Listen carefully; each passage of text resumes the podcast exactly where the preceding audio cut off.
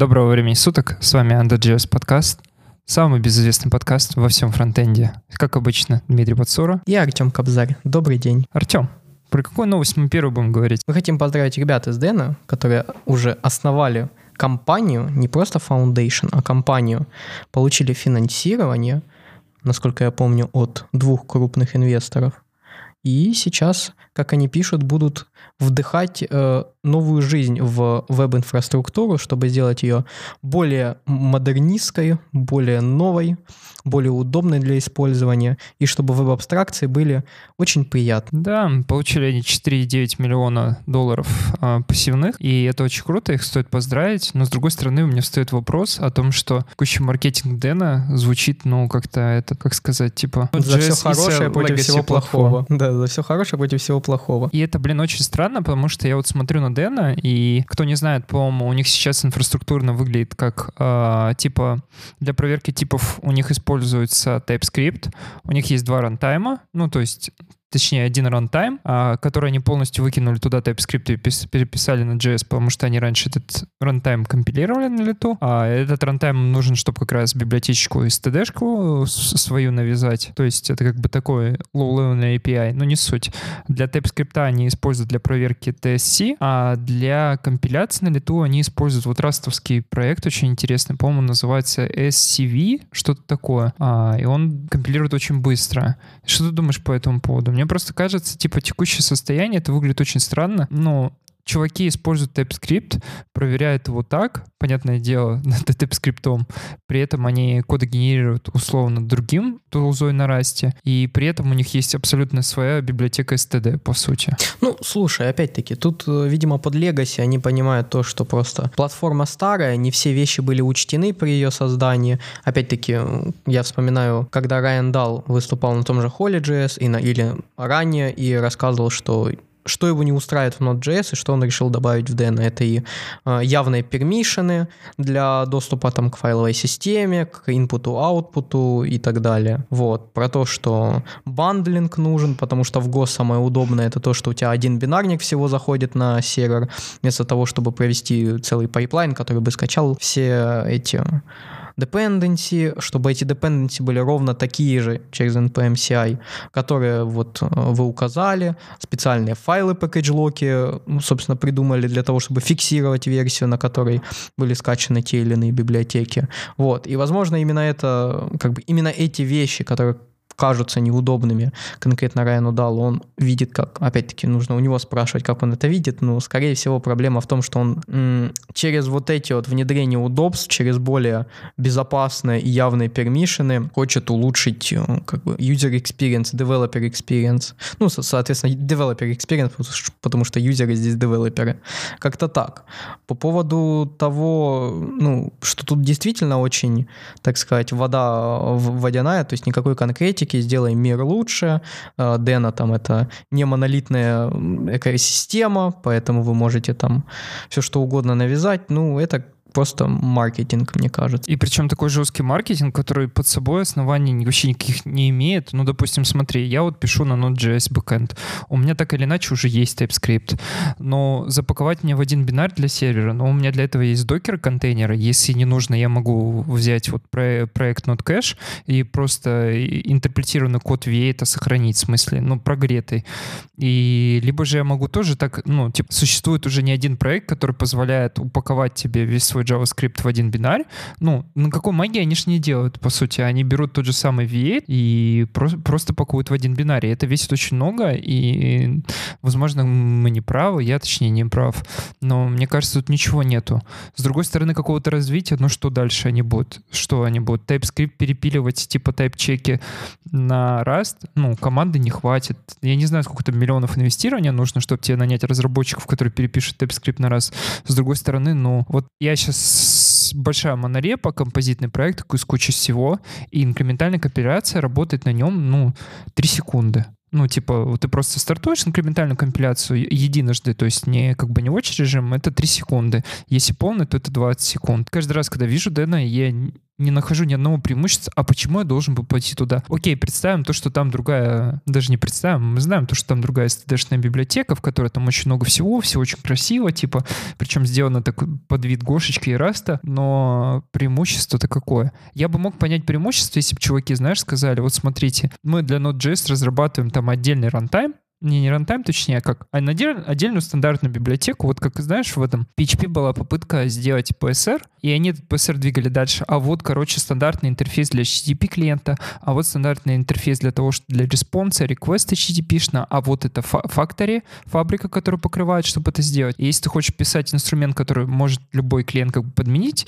используйте, да, я вот это бы смог понять, если бы мне это, причем, как бы на две части поделить, типа отдельно стандартная библиотека, которая может там, условно, там, Node.js встраиваться, как в виде экстеншена, который экспозит эй пи ай, который все, все с ним хорошо. А вторая вот часть, знаешь, какая-то интерфейсная часть, там биб... куча библиотечек на TypeScript, которые экспозит просто интерфейсы. Ну тут смотри, просто опять-таки действительно, ну да, мы можем кучу других проектов использовать, чтобы и permission резолвить на Node.js, и чтобы бинарии собирать на Node.js, и чтобы там э, чего-то как-то библиотеки менять, стандартные библиотеки свои писать, но тут-то как раз фишка, наверное, в том, что у тебя все out of a box, то есть у тебя просто все сразу есть, и тебе не нужно заморачиваться по этому поводу. Просто из-за того, что это присутствует у тебя в какой-то платформе, ты задумаешься о юзкейсах, а как это можно использовать. То есть э, здесь, в принципе, просто решение опередило юзкейсы, да, ну как, опять-таки, use case, он один, то есть вдохновлялись Гошечкой, вдохновлялись вот этими вот компилируемыми языками, которые в один бинар собираются, ты их как бы отправляешь, и тебе не нужно там э, никаких дополнительных вот опять-таки об, обвязок в докере, ну, то есть они нужны для тестирования, они, я имею в виду, не нужны как пайплайн для там установки ноды, установки эн пи эм, установки зависимостей и так далее. Вот, поэтому, ну, тут еще просто, с моей точки зрения, это очень хорошо из-за того, что теперь есть как бы два решения, и у нас есть какая-то конкуренция. Теперь можно как-то э, внедрять какие-то вещи и заимствовать у двух платформ, чтобы они как бы образовали нечто более лучшее. Потому что когда ты единственный на каком-то рынке, естественно, у тебя, ну, мотивации там добавлять каких-то фишек не особо есть. То есть по факту, если мы посмотрим, у нас Node.js, из, ну, в Node.js за последние там два года самое большое, что сделано, это вот async-хуки и continuation local storage. Но в то же время, блин, нода всегда должна была и как бы остается, она как бы должна являться лишь маленькая оберточка, типа условно маленькая, над ви восемь там. Все понимают, и тот же самый Дэна понимает, то, что писать сейчас что-то новое, это, ну, привет Граалю. Граалю. Вот почему бы я взял тот же самый Грааль? Ну, потому что Грааль выглядит перспективно, с энтропом между языков, а о том, что у них какое-то другое решение полностью, и это решение может быть намного производительнее в каких-то вещах. Ну, то есть у нас недавно вот пришел чувак, говорит, а что вы там под Граалем запускаетесь, пацаны? И у меня вот возник вопрос, а вот попробуйте вот тоже вот под Граалем просто запустить и посмотреть перформанс. Но вот с точки зрения тут, ну, я не вижу никакого себе вообще, ну, плю... я не могу найти этот плюс, и И так все маркетингово произошло, типа, о, создатель языка, понял, все, ну, Node.js Legacy, вот эта вот красивая история, которая, ну, просто прям даже не описать, я не знаю. Ну, все, есть все, такое. Красивая история, которую, ну, типа, ну, вот даже возьмем такой пример, знаешь, вот, что близко к TypeScript, вот Assembly Script. Вот, к примеру, Assembly Script я могу понять, что. Вот представим, у меня есть какая-нибудь аналитическая база, и я хочу просто гонять на нее, там, хранимки. Не, ну, смотри, ты же сейчас сравниваешь просто э, решения из разных областей. То есть здесь-то мы смотрим на Дэна как, как бы на другое решение, на еще один путь, на еще один выбор, когда ты выбираешь, там, на чем мне писать сервер на JavaScript, да, то есть это просто еще один, кон... ну, точнее, не еще один, а на данный момент прямой один конкурент. Да, Graal.js тоже это конкурент, но по факту там Node.js Runtime, то есть у них там отдельно в Graal.js в репозитории есть JavaScript и Node.js, вот, то есть по факту это как бы Node.js, но вместо ви восемь используется Graal. А здесь же получается, что у нас как бы, да, тот же ви восемь, но при этом еще кучу дополнительных плюшек. Опять-таки, мне просто что-то сразу в голову приходит, что вот когда был npm, да, и появился Yarn, а потом еще и по npm появился. Уже, э, если сначала npm там, ну да, какие-то лог-файлы начал постепенно внедрять, то сейчас они по факту друг друга пытаются все подсмотреть, сделать. Опять-таки с э, Yarn вторым, боже, забыл, как это называется, мы обозревали эту технологию, когда у тебя вместо огромного Node.js, Node-модуля с папки у тебя получается такой файлик JSON-овый генерится. Для решения этой проблемы есть Node-линкер, если ты хочешь очень старый путь. А вот это вот, блин, вот название тоже вылетело из башки, но кто понял, да, типа как ты хочешь линковать в нод-модуле, если ты хочешь глобально это ставить. пи эн пи это называлось, да, plug-and-play. Plug-and-play режим, под который ты можешь, кстати, зависимость заинжектить в проект и захачить ее как хочешь. Это да, это круто, но Yarn, блин, кроме этого предоставляет просто какое-то бешеное количество возможностей. Ну, workspace очень удобные. Да, но workspace появились тот же самый эн пи эм, ну просто, мне вообще кажется, эн пи эм, я тут недавно, мы словили баг очень интересный, он был связан с тем, что эн пи эм на пост-инсталл хуке запускал, короче, скрипт, у которого current work directory не был прописан. Я пошел посмотреть в эн пи эм это и просто засоснулся, запашук такой, знаешь, legacy. Я такой понял, то, что а, чуваки, вот с Ярном привет, типа там TypeScript и все остальное, я уверен, то, что там все очень красиво. Мне вообще кажется, то, что у ноды должно в какой-то момент, возможно, созреть, оно должно было уже давно созреть такое движение, типа, а да, почему у нас эн пи эм, типа, по умолчанию, почему не Yarn? Вот, ну, по моему мнению, я раньше не понимал, думал, Yarn только это локи, но, блин, я, Yarn реально, он движется и движется, движется и движется, и вот эту скорость, она как-то не убавляется. Ну вот, я, я к чему вообще вспомнил эн пи эм и Yarn? К тому, что у тебя по факту пакетные менеджеры, когда у тебя не единое решение, начинают двигаться и как-то развиваться. То есть конкуренция в данном случае, она очень позитивную роль играет, положительную. Вот. Мне кажется, что такая же возможность есть и, ну, назовем это противостояние, но я имею в сосуществовании Дэна и Node.js, что какие-то вещи будут также этот, заимствоваться. Опять-таки и одной, и другой платформой. Поэтому ну, еще, один, еще одно решение why not, то есть еще один выбор. Другой момент, что да, мне кажется, когда ты делаешь какое-то решение, которое хочет конкурировать с текущим, ну, нужно что-то больше предоставлять, чем вот действительно красивую историю и о том, что мы за все хорошее и против всего плохого. Но опять-таки мы же сейчас судим по просто анонсу тому, что мы компанию сделали. То есть, естественно, каких-то технических деталей тебе в анонсе, что мы компанию сделали, ну, не будет. Скорее всего, они просто... А хорошо, что они упомянули про инвестиции, кто их инвестирует. Вот. Потому что иногда и этого не делается. Просто сейчас теперь это, опять-таки, не знаю, будет ли, но, скорее всего, у них будет свой штаб в компании, свои эти, иерархия, возможно, разработчиков будут туда нанимать. Вот. И ну, еще один крутой проект, почему нет? Не, я очень безумно рад, что чуваку получается. У них-то там на Западе все намного прогрессивнее, и люди понимают. Вообще тут очень сложный разговор про, типа, про инвестиции в России, про инвестиции где-то в Европе, и про как, как все движется в Силиконовой долине. Типа это совершенно разные какие-то континенты, которые не понимают. И даже вот в Штатах может стартап существовать долгие годы, быть убыточным, но там все чуваки понимают то, что если это там какой-нибудь биотех, допустим, или какая-нибудь база данных, которая тоже самый Snowflake вышел на ай пи о, у них там, я не помню, больше двести плюс баксов стоила акция. И как бы все понимают, инвесторы, то, что ты инвестируешь на будущее, не сейчас, и все может, конечно, прогореть. Но в Дэна почему, типа, это...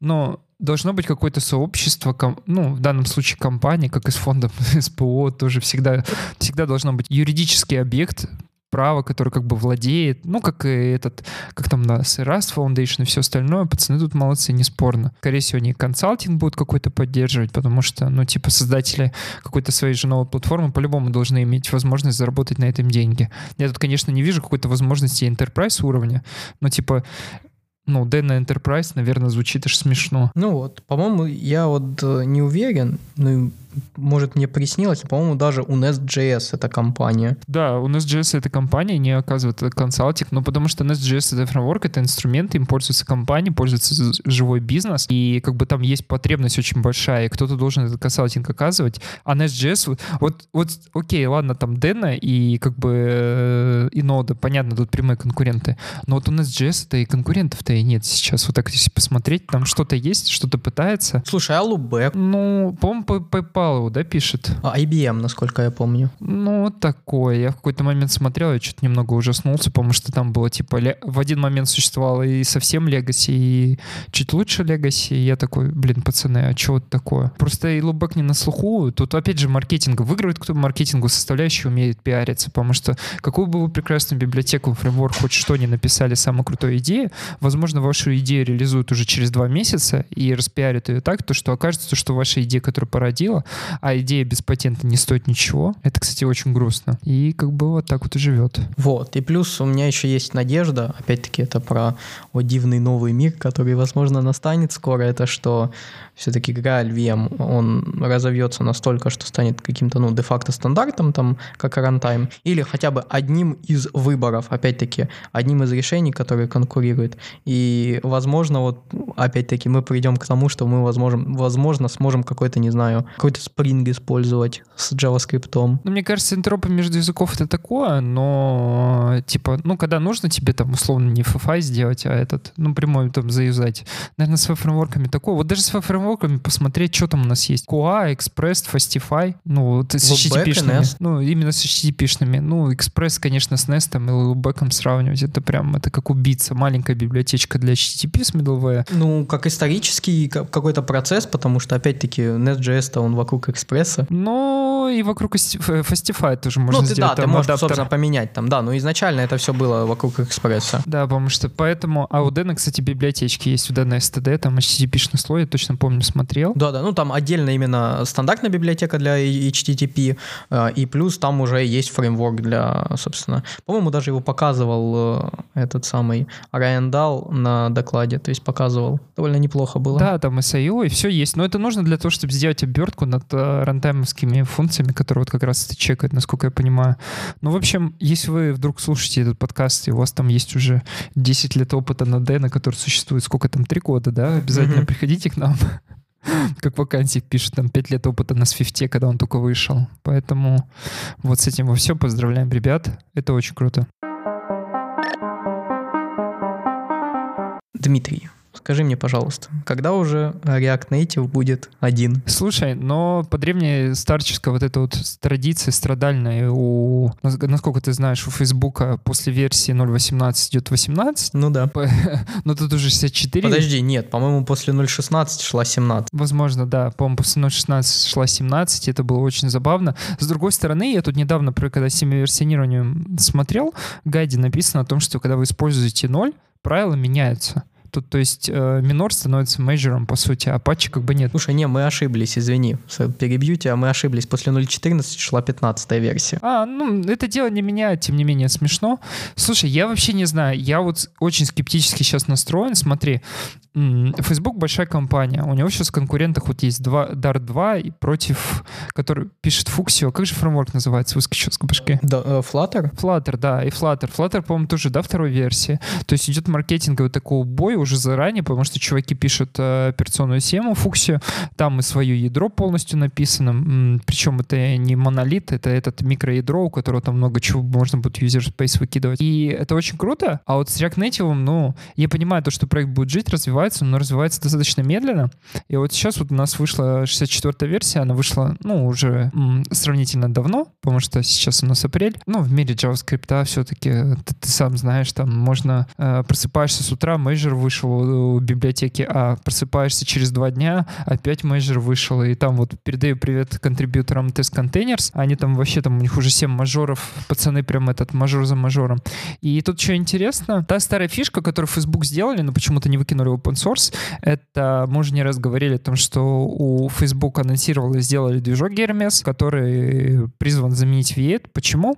Потому что ребята поняли то, что этап компиляции вот этих кэшей был, ну, вы сами знаете, перед интерпретатором нужно собрать байткод. Для того, чтобы собрать байткод, нужно потратить время. Они его просто вынесли на машину, примерно как делает а, та же самая Java, Java-C, а уже байткод конечный пакуется в джарнике и, и исполняется на машине. Они примерно так же сделали. Он написан на эл ви эм, и И они сейчас сделали поддержку билтиновскую, так что ты можешь Hermes включить на iOS. И это очень интересно, потому что долгое время было непонятно, да, да или нет, нет. И у меня такое чувство, как будто компания Facebook и их core team, а, только из-за того, что вот, ну, джита там нету, но то, что там просят, типа, для JavaScript используйте наш движок, вот как раз JavaScript Core, и живите с этим. А тут чуваки сделали, и это очень круто.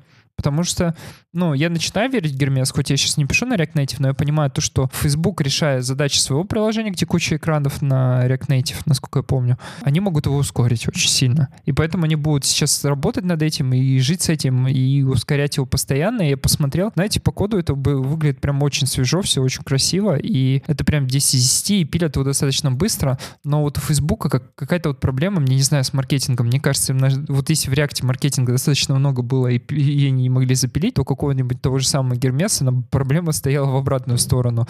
У чуваков там, грубо говоря, там тысячи коммитов после релиза, и непонятно, что будет дальше. Вот они пилят, пилят, пилят, пилят движок, что-то такого, прям анонсов, типа, чтобы было понятно, насколько он движется, насколько там оптимизации у них нет. И вот как раз проблему они...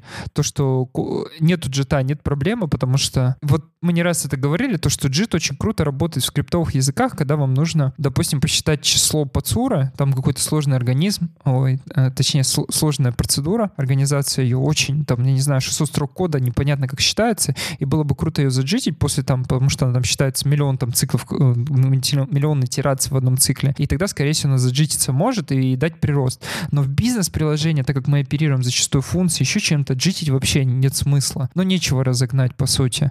Там инлайн-кэши, да, но джит, то есть специализированно сделать функцию под какой-то там условно там тип, может оказаться вообще прогнешенным прям на сто процентов. Лучше написать быстрый интерпретатор. Например, на ви восемь к этому тоже пришли. То есть джит у них там очень редко включается. По сути, включается там после дофигища итераций. Можно его там через инлайн-интринзики бахнуть ему, там, ему сказать то, что прикомпилирую ему эту функцию, или там скомпилирую, и будет все хорошо. Ну, не суть. В общем, Гермес, да, теперь можно развернуть под iOS, с чем поздравляю команду. Это очень круто. Причем это был community contribution, он open-source-овский, uh-huh. и это очень круто.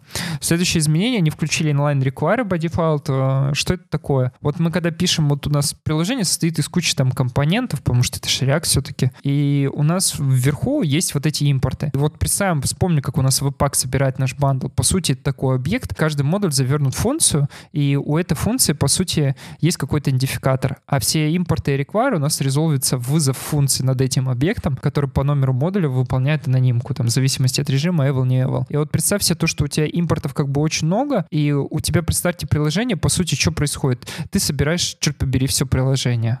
И это как бы плохо, и у них было решение для этого. Это были inline-require, которые делали реврайты на ходу uh-huh. и перемещали, то есть вот эти импорты-require внут- внутрь, то есть внутрь более глубоко в то место, где они используются. И спустя два года, даже, даже еще больше, они наконец-то эту оптимизацию закинули внутрь, потому что это просто десять из десяти. Но вот самый простой пример, который они приводят в релиз-ноутсах, это типа вот у вас есть реально и модуль, просто анонимка, чистая функция, которая как это функциональный компонент. Mm-hmm. Mm-hmm. Хотя это процедура. В общем, есть, да, у вас функциональный компонент, и у вас есть, когда он вызывает какую-то функцию перед рендером, и вы пишете импорт сверху. И вот с включенными inline-require'ами, сейчас, которые не по умолчанию, у вас вот этот импорт переместится внутрь, по сути, этой функции в require и зареквайрится в тот момент, когда это будет вызываться. Тем самым у вас время старта приложения очень сильно сократится. Какую проблему они решают? Они решают проблему очень больших приложений. Прикинь, у тебя там Facebook, да, там пятьсот плюс экранов на React Native условно.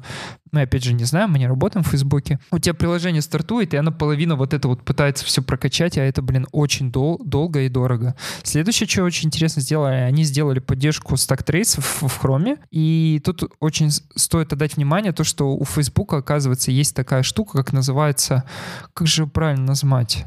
Господи, там Major League Hacking Fellowship. Это, по сути, они вроде как спонсируют open-source разработчиков. То есть ты можешь прийти туда, сказать, хочу то, что ты вот заниматься этим-этим, и они тебе предоставят практику в open-source над решением каким-то задач, mm. и где-то десять из десяти. И вот это был contribution а, двух авторов, которые добавили возможность, собственно, профайлить теперь в Chrome DevTools. До этого нужно было ставить флиппер. Флиппер тоже рассказывали. Удобная такая штука, просто десять из десяти. По сути, это экосистема, которая поддерживает кучу плагинов для того, чтобы интегрировать твое приложение без разницы на React Native, оно на Android, на iOS, с каким-то дебагом, который у тебя запущен в десктопном environment, для того, чтобы было удобно дебажить. Но мы все понимаем то, что там условно, если это нативная разработка, ты можешь в Xcode так брейкпоинты поставить, но тем не менее тебе будет все равно неудобно, потому что вот, допустим, плагин, доп, допустим, там базу данных, знаешь, там эс кью эль лайт, ты там Realm используешь, не суть. Ну, Realm, конечно, не эс кью эль лайт, у них свой полностью. Или там используешь, не знаю, какой-то TypeRM с эс кью эль лайт на мобилке. И тебе будет десять из десяти удобно. Это вот тут тоже хорошо, то, что появилось в Chrome, можно а, трейсы ви- визуализировать, как ваше приложение а, работает с Гермесом. А следующее, это в Гермес, ну хоть это уже старо, но недавно включили в Гермесе, прикинь, вначале не было поддержки прокси. Mm-hmm. То есть у нас что? MobX уходит сразу в бок, mm-hmm. и какие-то другие еще вещи. Не, ну может можно было бы использовать просто не стоит три, MobX, а старую, более старую версию. Ну да, стоит три ты не сможешь использовать. Понятно, перешли на React семнадцать, и такая очень интересная штука, это они дропнули поддержку старых андроидов, шестнадцать по двадцать, причем двадцать, по-моему, в андроиде вообще эй пи ай-левела не существует. Мне очень влом открывать сейчас э, вот это вот. Я вообще не понимаю, как так можно было сделать, то что эй пи ай-левел, он имеет какой-то свой номер, э, номер андроида, по сути, версия андроида, это семь версионирование, они как-то не совпадают, типа у тебя вот, по-моему, девятнадцатый уровень — это Android четыре точка четыре, а они кидают по двадцатый, но я помню то, что двадцать первый уровень — это у них Android пять. Я вообще считаю эти... Ста... Ну, как я считаю? Давайте будем честны. Вот дефрагментация вот этих... Э, дефрагментация мобильных версий, ну, версии Android на мобильных платформах очень сильно большая, потому что вот в китайцев в свое время много кто производители выпускали кучу устройств, которые со старым Android изначально уже были, и они их бросили поддержку. Тут передаю привет компании Samsung, которая меня бросила через полтора года с флагманским устройством на шесть тысяч плюс, но не суть. И вот тут, да, это очень важный вопрос, то, что нужно эти старые эй пи ай деприкейтить, с ним нельзя жить. Вы можете возразить, блин, а как же мне пользоваться вот таким-то, таким-то устройством, на котором там Android четыре точка четыре. Дорогой слушатель, если у тебя есть этот телефон, встает лишь только один вопрос. Как на этом устройстве еще не деградировал аккумулятор настолько, то это устройство может работать? Скорее всего, это устройство очень старенькое уже, на нем деградировал аккумулятор, и пришло время обновляться, а в нашем современном мире, не знаю, вот у Артема надо спросить, раз во сколько нужно телефон менять? Но мне кажется, раз в три-четыре года нужно менять сотовый телефон, потому что, ну, типа там прогресс настолько большой за это время происходит, то, что там просто разрыв какой-то какой-то колоссальный происходит во всех аспектах. Камера, процессор, там оперативная память, новая операционная система. Не знаю, мне кажется, это скорее больше маркетинговые эти э, вещи. То есть да, сейчас вот новая революция — это вот эти вот гнущиеся экраны,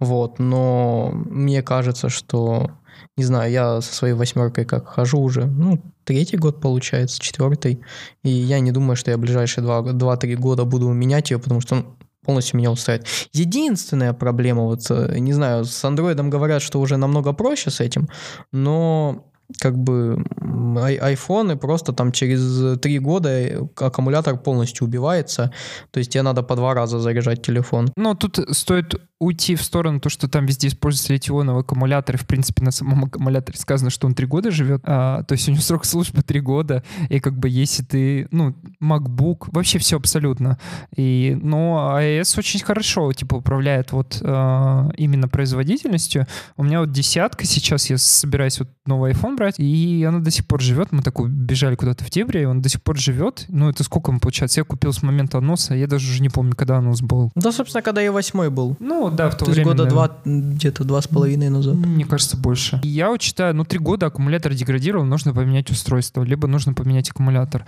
Ну, iOS, конечно, не, не честно сравнивать, они реально поддерживают даже самые стра- старые устройства, то есть обновляются у них, и это очень круто. Слушай, даже четыре года назад, в две тысячи семнадцатом его анонсировали, в сентябре, то есть, ну, да, и в две тысячи восемнадцатом... Да, в октябре я... купил. Не, я в ноябре купил. Вот, и получается то, что, ну, это очень давно, и, типа, телефоны нужно менять, и с андроидами то же самое, а эти... И, там в новое время я вот называл это, типа, проблема флая, печенек. Когда у тебя печенька, знаешь, вот на старом андроиде только что вышел, вышла, ее продают, она стоит фигню, у нее очень слабый аккумулятор, у нее моментально деградирующий еще на старых андроидах, у, не, у него там и процессор слабенький, ты просто, когда в андроиде сам навигируешься, там, знаешь, по меню он уже лагает. А тут нужно тебе еще какой-то React Native, молодцы, то, что дропнули, это все очень хорошо. Из каких-то таких они бампнули флиппер до, ноль, э, флиппер до ноль, ноль семьдесят пять, отказались от поддержки Нода десять, перешли на двенадцать. И тут тоже хочется сказать им респект. Несмотря на то, что нода десять будет поддерживаться до марта, апрель, май, по-моему, до двадцать четвёртого или двадцать пятого мая, мы вот с кубом еще до сих пор живем на десятой ноде, но десятая нода — это уже такая боль, с которой надо выбрасывать, и двенадцатая нода — это очень хорошо. Это такой вот... Развитие реально вот э, сейчас React Native замедлилось в какой-то момент, и не очень понятно. Я надеюсь, то, что ребята будут... Э, возможно, это не техническая проблема, это больше маркетинговая составляющая. Им нужно вот э, наращивать, как бы быстрее становить релиз-циклы более стабильно, потому что у них была очень большая проблема, что они не делали релиз, э, релизы. Очень часто как бы приходилось. Потому что даже сейчас, если зайти, шестьдесят четвёртая версия вышла двадцать три дня назад, а уже девятьсот сорок плюс коммитов в мастере висит.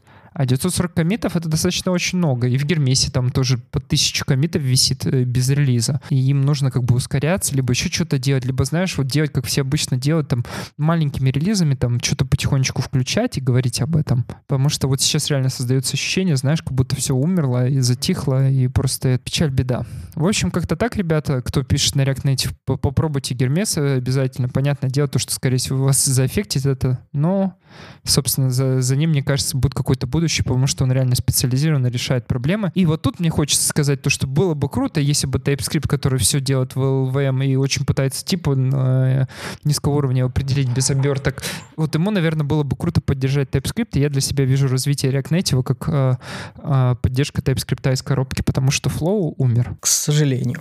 И опять-таки переходим уже к TypeScript. Мы только рассказали про четыре точка два, как первого апреля анонсировали бету четыре точка три. Чего же здесь поменялось? Будем сейчас по порядочку, потому что изменения есть интересно, а есть у меня лично изменения, которые, ну, немножко подпаливают меня, потому что э, вот в инумах немножко не туда обращают внимание.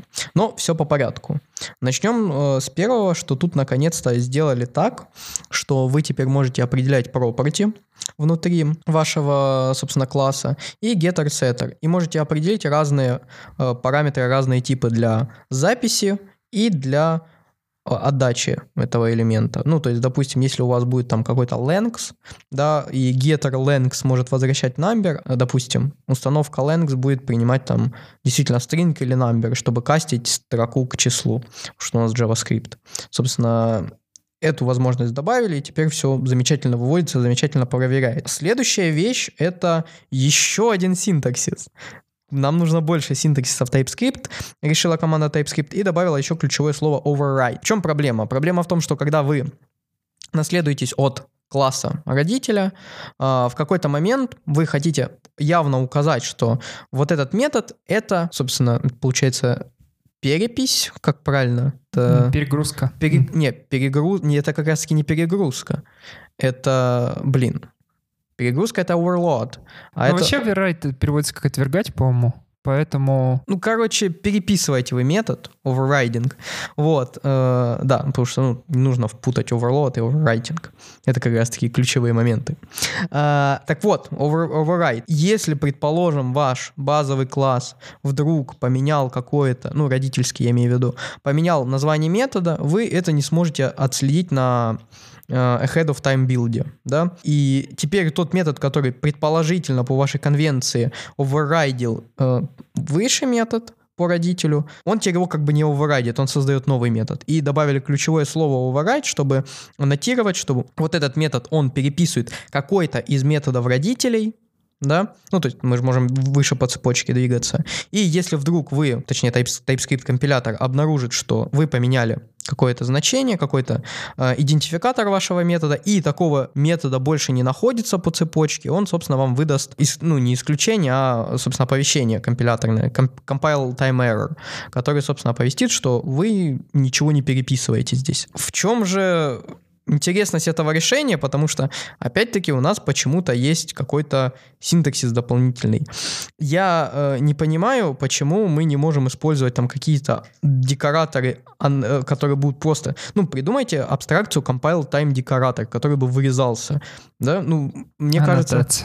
Ну, по факту это аннотация, да. То есть э, у нас просто будут декораторы, которые имеют возможность вырезаться в compile-time, да. Потому что, когда вы начинаете это делать самим, ну, вот как, опять-таки, пример, с которым я столкнулся в библиотеке SweetMonads, мне нужно было явно проаннотировать, что какой-то класс, именно статическая его сигнатура, имплементирует интерфейс, и в голову мне пришло, что можно сделать декоратор, который бы это все проверял, потому что это довольно декларативно, это все выглядит сразу вот на момент того, когда вы описываете идентификатор класса и его родителей, да, и все очень красиво проверяется. Но проблема в том, чтобы, чтобы сделать вот эту вот как раз-таки функциональность в вырезании декораторов, ну, вам нужно по факту как-то расширять писать не, не просто TypeScript компайлер, а вот там или Babel плагин писать, который бы вырезал, или, соответственно, использовать упомянутую мной в прошлом выпуске библиотеку tsmorph, которая бы вот находила конкретно вот этот декоратор а, во время компиляции и вырезала, но только в одном файле. Ну, это немножко нерасширяемое такое вот решение, поэтому, кажется, Babel плагин намного лучше. Но, тем не менее, много танцев с бубном. И вот здесь то же самое. То есть вместо того, чтобы добавить эту возможность, от которой болит у людей, мы придумаем новый синтаксис. Вместо там deprecated декоратора у нас там, по-моему, в джей эс-доке мы указываем, что deprecated, и вам подсвечивает. Вместо там декоратора, ну, аннота- слэш аннотации override, мы придумаем новый синтаксис. Непонятно. С джей эс-доком очень интересная ситуация в TypeScript. TypeScript не полностью джей эс-док поддерживает. Но, допустим, вот если написать э, protected, он сразу же метод этот выведет, то есть генерирует декларацию, он понимает это. С ретурнами он тоже понимает, с прайветами он тоже понимает. Но с какими тут приколами он реально просто не понимает, и это очень непонятно. Потому что я тут начал JavaScript, так как мы мигрируем потихонечку с JavaScript на TypeScript, постоянно использую джей эс-доки, потому что, ну, мне просто очень тяжело, знаешь, за один присест и сесть переписать, там у нас есть такие классы, о, в тридцать строк перевести его на TypeScript или попробовать раздробить, а там такие места опасные, то, что, ну, там просто... Я, я не знаю, как это протестить. Это очень тяжело тестится все. И вот тут, конечно, проблема. И я не знаю. Но мне кажется, TypeScript, да, тут надо будет что-то придумать. Но аннотации, блин, мне кажется, это очень долгожданно. Плюс TypeScript почему-то на некоторые проблемы очень не обращает внимания. Вот с деприкейтедом. Они так и не пришли, по-моему, ни к чему. То есть они должны были что-то сделать, но ничего не сделали. То есть непонятно, куда они пойдут, никуда не пойдут. И это очень странно. Плюс вот как раз э, мы это обсуждали синтаксис, вот у них был private, а сейчас они завезли решетку. Ну да, и сейчас как раз-таки решетка будет тоже проверяться не только в рантайме, а и TypeScript. Да, я еще просто добавлю, пока мы не перешли к этому. Тут еще override, он чем полезен, что вы можете добавить как бы этот самый флаг, ваш tsconfig или во время билда tsc, чтобы у вас не было неявных пере... переписей. Боже, нерав... неявных оверрайдов. Давайте будем англицизмы использовать, потому что перепись звучит очень странно. Неявных оверрайдов, чтобы не было, вы, собственно, когда будете оверрайдить какой-то метод в children, в более эти, этом самом нижнем, компа... э, нижнем классе, вам, собственно, TypeScript компайлер скажет, что ты переписываешь, ты оверрайдишь вот, вот, ту самую, вот тот самый метод в этом классе. Неявно. Поэтому вы, вы будете вынуждены указать явно override, что вы намерены override'ить этот метод. Вот, да, уже упомянули, что private class fields есть, которые решеточка, которые slash ds, вот, э, или sharp. Вот, собственно, у нас появились возможности в TypeScript того, чтобы он анализировал, что, ну, как бы теперь решетка, она выполняет как бы функцию и private в рантайме, и private в compile тайме. То есть, я так понимаю, по-моему, нельзя было, вот мы, мы все шутили, что нельзя было сделать private решеточка field, вот, и сейчас просто вот решетка field, она, собственно, в себя private уже включает во время анализа TypeScript, TypeScript компайлера. Я вот, если честно, не помню, почему они вместо private выбрали решеточку. Что-то там мы какой-то это объяснение вроде как этому было, почему решетка, но это было так давно. Mm, то, что а ты, уже... собственно, при доступе к полю, ты очень много, тебе нужно, короче, в сигнатуру лезть, чтобы понять, что вот это поле, оно вот сейчас прайветовое или не прайветовое. То есть там э, решетку, ты же когда this используешь, this э, решетка, ты обязан использовать. Вот. А так у тебя будет очень много манипуляций в рантайме, чтобы понять, что именно вот это поле, оно действительно прайветовое, а не публичное. Это да, это очень хорошо. Из интересного еще довезли, теперь в strict null чеках проверяет то, что а, если вы напишете в каком-то там условии, то, что если вы вызовете функцию, которая возвращает промис, чтобы вы ее завейтили. Это, это проблема очень большая. Я вообще с этими линтерами, вот когда у меня был там этот видео, если кто не смотрел, посмотрите про TypeScript, я там очень много упоминал этих линтеров, и то, что их нужно закручивать. И сейчас круто то, что это TypeScript. Мне кажется, лучше бы линтеры занимались поменьше какими-то такими вещами. Все это приходило в TypeScript, потому что это очень важно. Потому что это такая типичная ошибка, когда ты там, я не знаю, просто э, забыл, к примеру, э, зарезолвить э, промис, и словил какой-нибудь дичайший сайд-эффект. Особенно, когда ты это делаешь где-нибудь, ну, ты понимаешь, там, в бизнесовой, это вообще, короче, беда бедой. Прям вот такие ошибки случались. И там их достаточно много можно приметить. Ну, а знаешь, как можно было бы еще проще сделать, чтобы вот эти вот бубны, конкретно, если у вас промис с булианом, можно было бы просто запретить использовать не булиан внутри if-кондишена. Вот. Но почему-то это не делают. Это просто повлияет на весь JavaScript. Это такое breaking changes, а в JavaScript нету breaking changes. И я очень давно жду, когда вот а, сделают, вот как у нас useStrict в... Не-не-не, ты меня, наверное, не понял. Я не про рантайм, чтобы в рантайме а, запрещать. Я именно, чтобы TypeScript сигнатуру if-кондишена не разрешал кидать не boolean. Mm, слушай, тут, тут тогда надо было но-но, как это додобавить, знаешь, там из серии, чтобы это разрешалось для массивов, что логично, строк, а для чего-то еще а такого почему чисел... для строк и массива? Ну, потому что в JavaScript же пустой массив — это true, насколько я помню. Mm, и... Ну да. Тут, тут, блин, тут как бы специфика уже JavaScript накладывается. Ну, допустим, для чиселок, чтобы их в булен не приводили, наверное, надо было бы разрешить для строк. Так вот зачем, собственно, ты как, ну, то есть ты хочешь сказать, допустим, у тебя какой-то union или этот самый optional argument функции, и ты когда пишешь, если этот аргумент, ты вот часть как бы отсекаешь, то есть ты все равно явно на undefined проверяешь, а по большей части это проверяет в двух случаях, чтобы во, во время вот использования lengths внутри массива у тебя как бы неявно скастилось, чтобы не писать не равно нулю. Хотя, ну, просто в JavaScript добавьте в какой-то runtime из empty метод для массива, и все. И это будет походить на Java. На Java.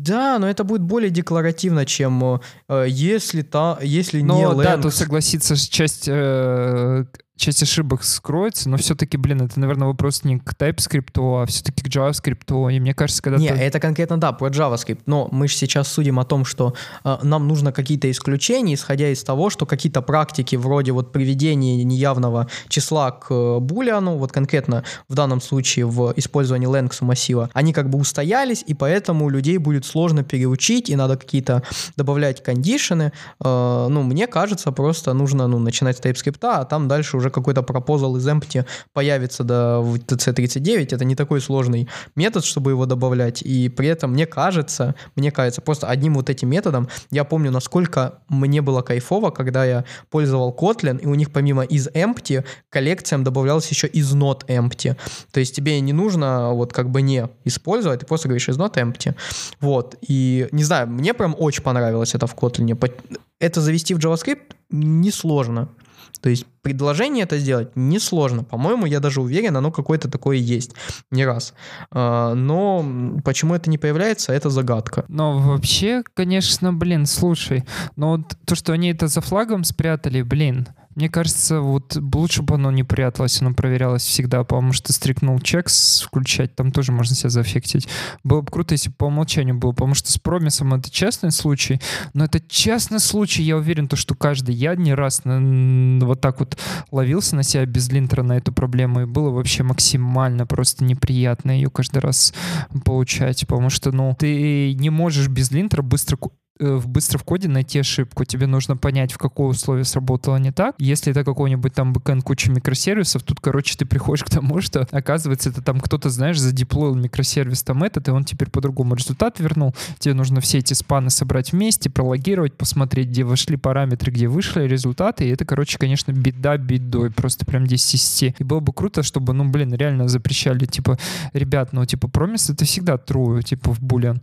И, типа, когда ты асинхронную функцию вызываешь, это тоже. Вот примеры с этих линтеров, я еще говорил о том, чтобы функция, если возвращает хоть один промис, чтобы она всегда была помечена асинхом, потому что синхронная функция — это же отдельный тип у нас, по сути, и она всегда возвращает тебе промис.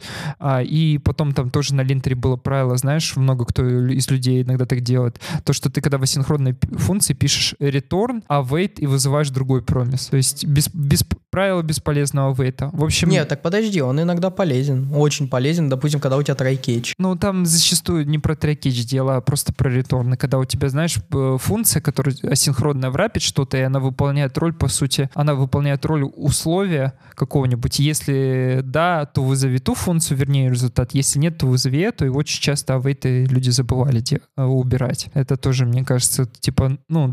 должно быть типа built-in, потому что, ну, это очень важно. А вот то, что спрятать за string checks, ну, вот я не знаю, вот, вот ты в своей практике, я, конечно, могу представить пример, когда тебе нужно проверить то, что а, типа промис есть или нету, это когда тебе нужно условно удержать, там, знаешь, как семафор лог. Вот у тебя есть куча запросов, которые идут к одному ресурсу, и ресурсы инициализируются асинхронно, и тебе ты вот какой-то там variable, там, условно, на модуле а, закидываешь промис для того, чтобы все асинхронные функции, которые уйдут в него, ну, типа задебаунсить, по сути. Ну, да. Тогда нужно. Но, а, кстати, вопросы, как тогда это решать?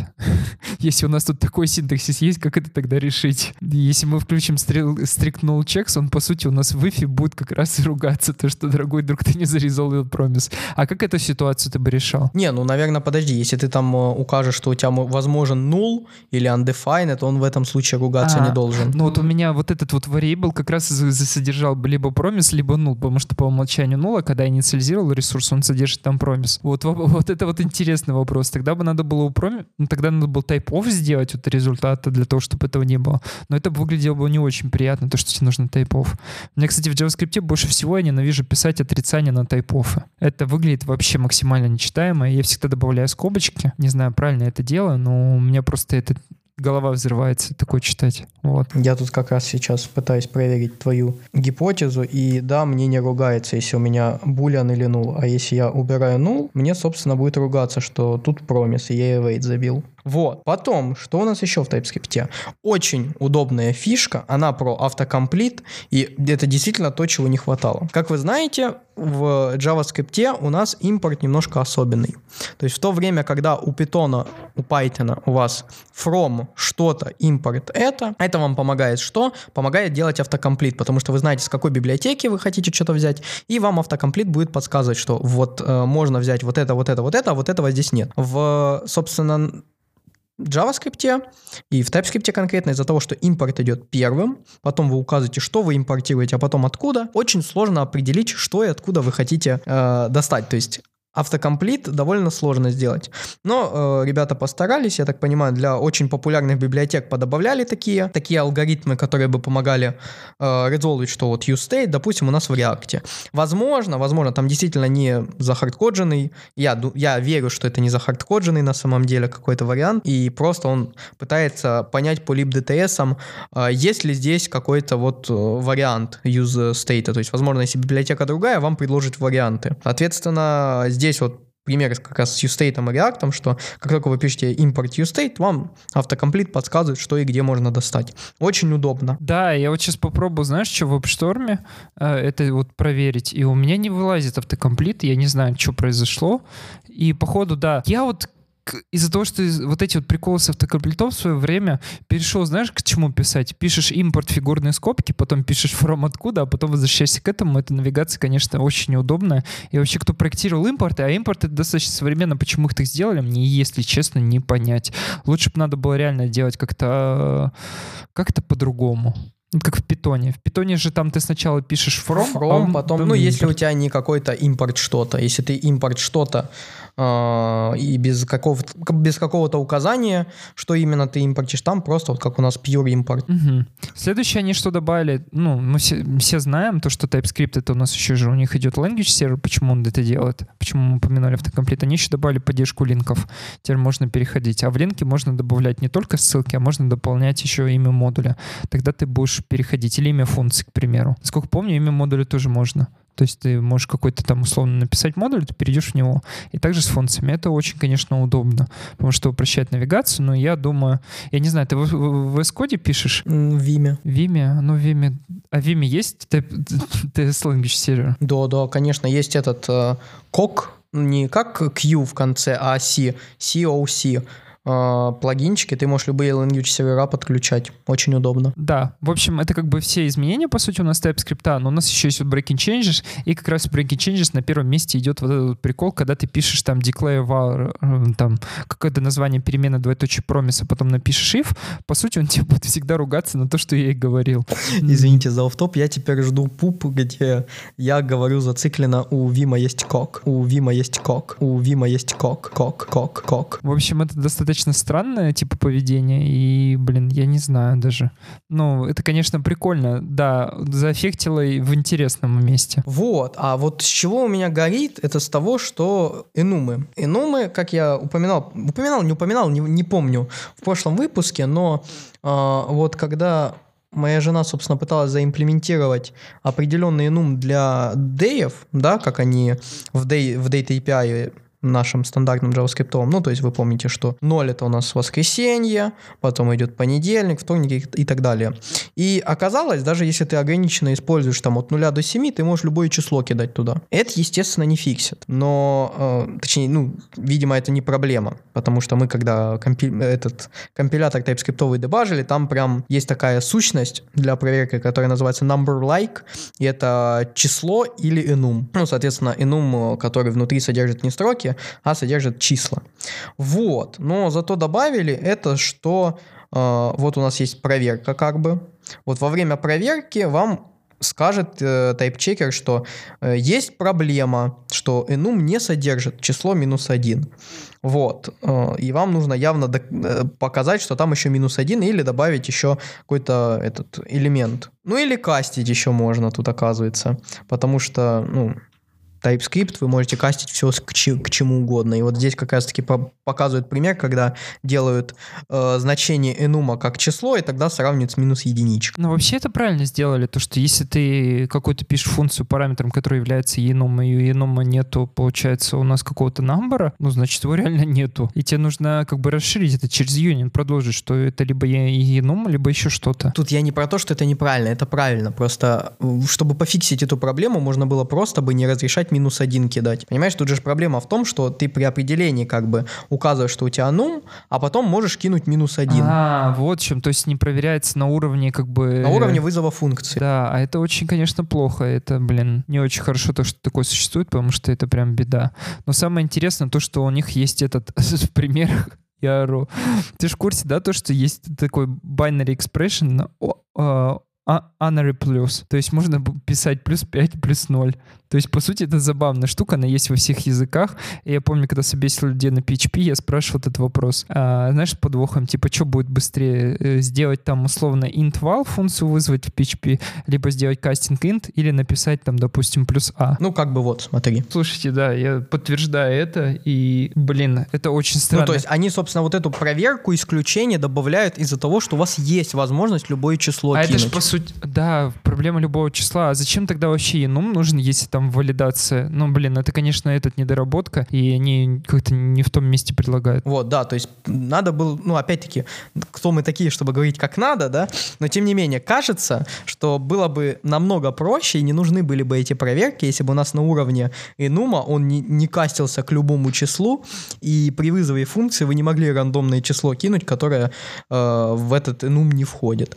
Но вы сейчас можете. То есть, опять-таки, из решений, как делать конкретно вот эти вещи, вам приходится как бы объявлять enum, который, ну вот опять-таки пример, как э, с дэями, да, то есть у вас будет воскресенье, понедельник, там, вторник, среда, четверг, пятница, суббота, да, которые там от нуля до семи идут, а потом делать отдельный тип, который будет, собственно, перечислять, что это либо это, либо это, либо это, либо это, либо это, и потом этот union использовать, то есть по факту вы переизобретаете то, как должен работать enum. Да, и тут, конечно, это интересно, то, что у тебя функции декларируются, что должен прийти помидор, ты кидаешь томат. Вроде бы это похоже, но нет. Это, конечно, блин, вообще, я, если честно, не натыкался. Так, подожди, а томат — это не помидор? О, вроде бы да, но вроде бы нет. Пишите в комментариях, является ли помидор томатом и томат помидором. Если вы выращиваете помидоры или томаты уже на протяжении больше пяти лет или знаете разницу между ними, обязательно пишите. В общем, да, мы этот выпуск по- подходим к концу, потому что у нас опять очень долгий выпуск на пятьдесят шесть минут.